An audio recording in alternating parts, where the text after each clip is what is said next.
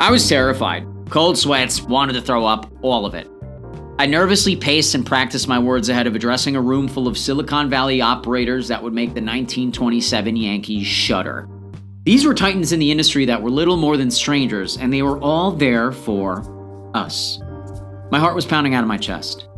And that's when this week's guest placed his hand on my shoulder, looked me square in the eye, cleared his throat, and said, Your fly's open. Former EVP of product at Marketo, founder of Aptrinsic, and currently serving as CEO of Syncari, Nick Bonfiglio joins me to talk about the things that keep him up at night. His time as a CTO at Lucasfilm, and an absurd habit that might not seem so absurd these days. Nick's been helping individuals and corporations grow for 30 plus years, and if you join us for the next 20 minutes, you'll become one of them. Thanks for listening, and let's get this party started.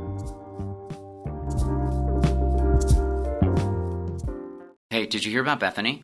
So, she's a first time founder with a great problem. She's getting a lot of customers. Many of those customers are upmarket. They're buyers that want tier based, volume based pricing, recurring sales discounts, one time discounts that don't recur at the time of upsell renewal. These are enterprise concepts that Bethany, and frankly, a lot of us, had no idea about. And Stripe doesn't support. Good thing that she found SalesBricks. It sits on top of her Stripe, and within minutes, she set up revenue infrastructure that lets her sell to anyone. Do you hear that? That's the sound of every highly paid engineer breathing a sigh of relief because they'll be working on core product and not this. Don't wait until it's too late. Get SalesBricks. Nick Bonfiglio, welcome to Sales SalesBricks Studio South here in Austin, Texas. Thank you so much for joining us today. Thanks for having me. Nick, saw CRN named their list of emerging big data vendors, and no surprise, Syncari was part of the list. Congratulations. Awesome. Thank you so much. Yeah, it's, it's a love of labor. What from your past experiences before Aptrinsic gave you the confidence to say, I'm going to be CEO of my own company? I think you get to a point in your career where you're like, what's next? Right. And that comes in two flavors for a lot of people. So it either like, I'm going to go into investing or I'm going to become a CEO. And if you're an operator like I am, the thought of becoming an investor is not the first thing that comes to mind. And so, you know, obviously operators tend to gravitate towards being a CEO first, and that's sort of how it happened. Nick, tell me something about being the CTO of Lucasfilm in 1998 that most 25 year olds today wouldn't believe. So, I guess the first thing I'll mention here is Lucasfilm was my first job outside of tech. I mean, literally not being in some SaaS company or something like that. So, what I want to say is that it was cool, but it's not for everyone. I guess the best the best analog I could give you is North meets South. It's a little bit of a culture clash between those two those two types of cultures. But you know, to answer your question on the tech side, when I first got there, I mean, like literally, it's like nothing happened at Lucasfilm for like 20 years since the first trilogy. And when they uh, originally uh, came out, when they originally came out, four, episode four, five, and six, and literally I walk in and the entire place is wired with AppleTalk, and that's that was the extent of their networking. And we were trying to build the new movie, and everything was just becoming high bandwidth at the time. And there was literally had to rewire the entire ranch and, and, and a few other things that we had to do in order to be able to build things there. So again, but the cool thing is that ILM at least they were kept up with tech because you know Industrial Light and Magic was was really the the folks that were big part of the business at the time, including the LucasArts games side. And you know, but they were you know ILM was the leader and led the entire film tech industry, and there was no one better than, than those guys. So it was sort of a mix. Like Lucasfilm was in one state, ILM was in another state, LucasArts was in another state. The most exciting part for me was uh, Titanic was being filmed. My team and I were eating at the uh, fitness center, which was oddly enough was the place where you got the, the, the fast food stuff at the fitness center. And and so you know we walk in, we're getting burgers, and there's sort of Linda Hamilton who was there supporting Kirk Cameron on Titanic, and they were dating at the time and just comes up to the table and says hey how's it going? You know just normal human being you know and, and i think the biggest takeaway for me was she's about five four or something like that or five three and in the movie she's bigger than life and then you meet her and you're like it's sort of like the tom cruise effect because tom's yeah. a, a small guy as well. He comes off yeah exactly. Bigger than life on the film and just you know it's just one of those things that if you hang out around movies actors a lot, you'll see that that's a consistent theme is that they're all kind of a little bit on the small side. Nick, you're the founder and CEO of Syncari. What's the part of the job that keeps you up at night? This one's pretty easy. Everything that keeps me up at night at this stage is about growth, growth, and more growth. So it's really quite simple. You can't build a company at this stage and, and not have the growth rate to support it. So it's just how do you continue to hone the sausage factory to where you get to the bigger growth rates that you need to get to while continuing to make the existing customers you have successful. So it's a combination of those two things create growth. And that's what keeps me up every night, actually. Is it simply the business, or do you think of the personal growth of your C suite, the people that are in your leadership team? Is that part of it as well?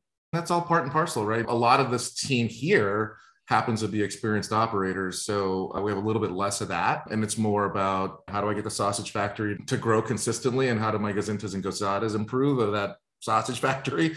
And knowing your sausage factory is very important. Like, how do you pour stuff in and what comes out the other end is got to taste good, right? At the end of the day for your business. Absolutely, or else no one's going to buy sausage. This is actually a new question that I'm incorporating as of today.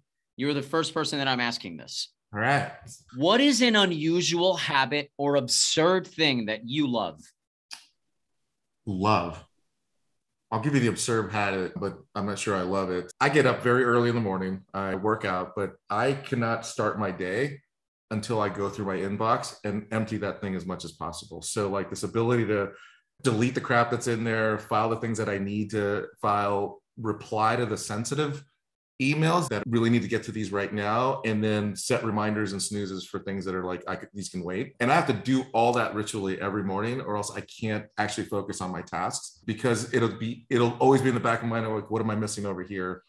And you know, I'd love to give a plug right now for Andy Mowat's company Gated. I don't know if you're using that, but that thing has been a godsend for me in that it's created this filter for my inbox that's allowed me to go through that quickly. As a matter of fact, if you look at my inbox at any given point, there's like maybe 10 messages in there. The rest are either filed in filters or, or, or something. Or archived like or whatever. Yeah, yeah, yeah, yeah, Exactly. Automatically archived, etc. So I just got to get through that to know that I'm not missing anything important from a customer, from a prospect, or an investor, whatever it may be. But those are the sort of the time sensitive things. It's sort of part of your, seems like it's part of your morning routine. Yep. Every morning. Right. So you cannot get your day started unless that gets done. It's yep. very similar for me. I have to wake up and make my bed very first thing. The first thing I do is make my bed and not look at my phone for the first hour. If I mess those things up, whole morning shot. Were you in the military or military family? Never. It's just I was I was the opposite of disciplined. Put it that way. And these are the things that I needed to create discipline. What do you do when you feel overwhelmed or unfocused?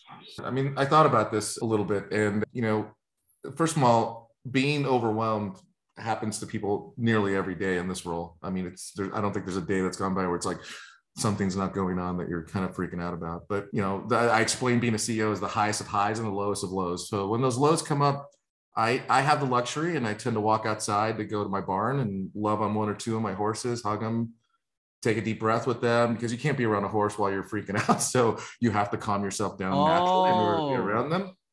And we'll take a few deep breaths around them. And then, you know, once one of them shows up and comes to me, I know that, hey, I've calmed down and it's very much soothing and allows me to refocus and just realize that you know stop sweating the small stuff a lot less and then i come back inside and just get at it again i mean that's really really what i do. That is incredible. I did not know that i guess i sort of now that i think about it that horses can be skittish but that they feel that oh yeah. right?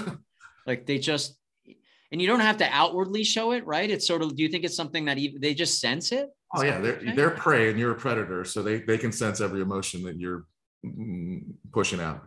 I just finished reading Animal Farm. Mm-hmm. So horses are in my head. It made me really consider wanting to go and like ride a horse, go horseback, just feel this animal, just to kind of connect. I think there's a grounding effect being around animals. So the fact that you answered your question in that way, it makes me so happy. And and I think this week I'm going to make an effort to go maybe not a zoo or, or, where do you live again? I'm in Austin, Texas. Oh yeah, my God, you're, you're surrounded by horses. Just drive one hour in any direction. You'll find that's that's the thing. You got to go an hour in either direction, right? All right, awesome, Nick. Thank you so much for your answer to that's the to what you do when you when when you're on focus. What gets you back on track? Yes, sir. I like doing I like doing no tech walks. I do a 15 to 20 minute walk around my neighborhood with no phone do a little breathing exercise. It's funny. The same thing when I'm writing, I, my phone's in my saddlebag or something, right? And I don't look at it at all the whole time I'm writing. So I understand that feeling. Also, and how amazing does that feel, right? It's uh, you you know you go for an hour horseback ride or two hour horseback ride. You haven't looked at your phone for that long, but then you come back and it's all there. you know, Nick, that was such a great point about the email earlier. What are you doing to get more replies? You know what I use? Lavender Sales Email Assistant. It really is everything that I need to personalize faster and write better. And their users are fanatics. Apparently, they make movies about them. I saw on LinkedIn that uh, someone had a lavender tattoo. It's kind of crazy, but you know what? It tells me one thing it's got to be good. Anyway, use Lavender Love for one month free at lavender.ai. Nick, as EVP of Global Product for Marketo, you're responsible for all engineering, operations, product management, and support. How did you maintain a healthy work life balance having to do all that?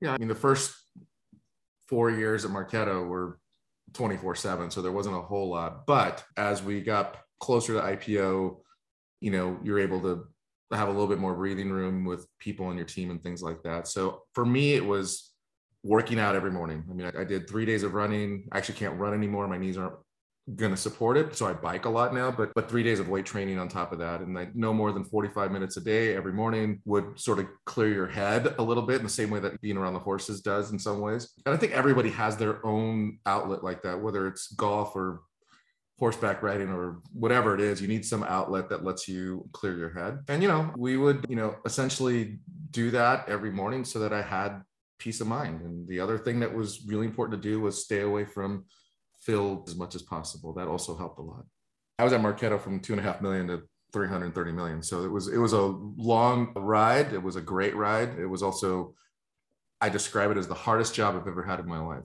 and continue to because it was just moving so fast and it was just immense in the growth that we were putting up there. So it was, it was awesome. What do the good companies seem to always have in common?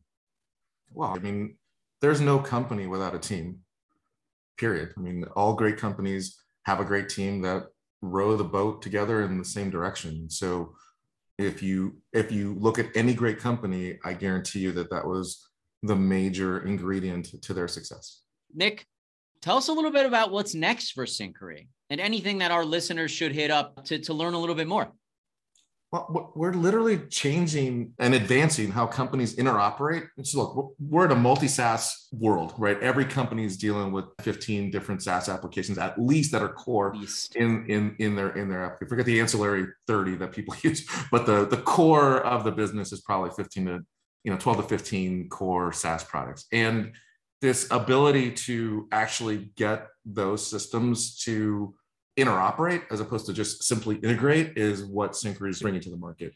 And actually today, our latest announcement, you know, we're actually layered this on and and and built Syncari in layers. And the layer that we just announced today is code free analytics. So actually posted on LinkedIn a Scarface reference. It's like first you sync the data, then you normalize and clean the data, and only then can you actually analyze and use those signals to run your business. So that that is what we're bringing to the market is, is if you think about what's been going on for the last 20 years and including this latest move in modern data stack which i think is all a bunch of foobar for the average business. It's just a lot of tech jargon and stuff but the reality is, is people are trying to run their business from leads to billings, and we want to help bring RevOps data automation to the forefront for the business users as opposed to you know hiring 15 engineers or 10 engineers to help you build the data stack that eventually maybe get a report out for you. So that's it. We're building a full stack RevOps automation platform is the best way to think of it all the way from leads to billings that let you use all of those systems but get the key signals across those systems when you need them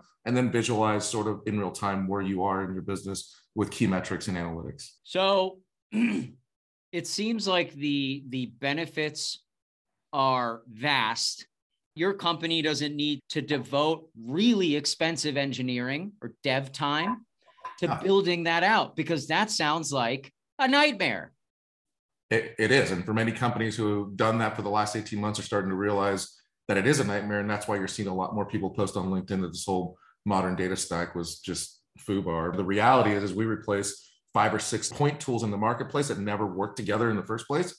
And we actually do that at a fraction of the cost. If you think about buying a modern data stack and three engineers, you're into this for one and a half to two million. Give me 250,000, we'll do all that for you. And we'll do it probably 10 times faster than you were going to do it with these other programs that you were going to do. So why wouldn't you do it? It's the same thing we did at Marketo. Right? If you think about it, Marketo was there a lead database? Probably. Were there landing page systems out there? Yep. Were there email cannons? I could set emails. Yep. Were there, you know, maybe some analytics or reports you can run on top of some of that data? Yep. What we did is pulled it all together, put a nice slick UI on it, made it so the average marketing person can control their digital marketing life and they didn't need to go to IT to help them build a new web page or a new landing page or send a new email or create a filter for who they wanted to segment their nurture campaigns to, et cetera. They were able to just do it themselves. We're doing the exact same thing for data inside of every enterprise without having to go to all these technical folks to help you do it because and then you're vested in it in the same way that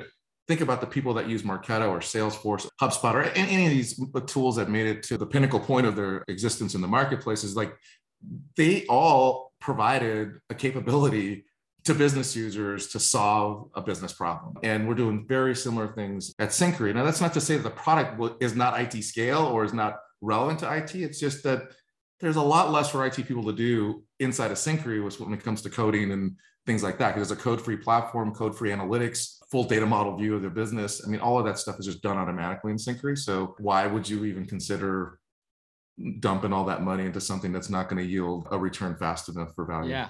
So it's cheaper, you're doing it faster, and you're doing it better. The American way bigger, better, faster.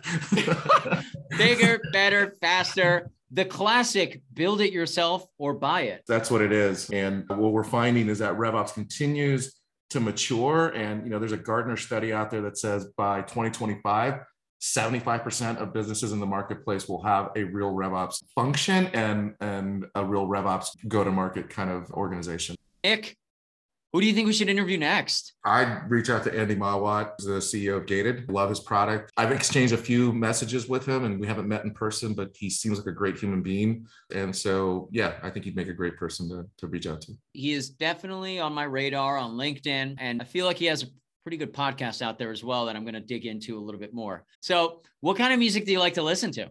Well, I mostly listen to country, almost like 90%. But lately, like literally for the last few weeks, I've been on an 80s uh, resurgence. So a rock resurgence. Like all that 80s hairband stuff, Motley Crue, all of that has been coming back. I mean, I love Tesla, things like that. So I've been listening. I have this playlist of like old school stuff, is what I call it. And every once in a while, I go like, yeah, I'm just gonna, I'm gonna listen to this for a while. So Motley Crue, home sweet home. Nick, we've arrived at the final question of the interview. It is also everyone's favorite question.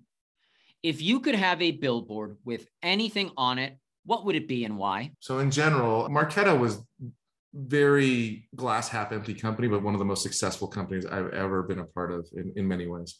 And and you know, I used to look for ways to say very positive things in kind of a glass half empty kind of view. And so like my version of, you know, try to be a winner that, you know, something like that you'd say inspirational to your team became try not to lose. And that catchphrase has been with me since like 2009 and people in my team still know it and they laugh at me for saying it every once in a while. But yeah, the other one that I use is uh, what could possibly go wrong, right? And, uh, and everything, everything, right? So, and uh, yeah, I, I, I'd pick try not to lose. There are people that know me would would would probably giggle at that. We said that it was going to take us an hour, and we've just got such good chemistry that we didn't even need the first ten minutes to figure out if we were going to like each other. Thank you for having me on. This has been great. I I love meeting you. I love watching your stuff on social, and you've got a very genuine voice, and I always gravitate towards that because I try to be me on LinkedIn instead of someone else. And I love that. So keep doing what you're doing and great job. Thank you so much, Nick.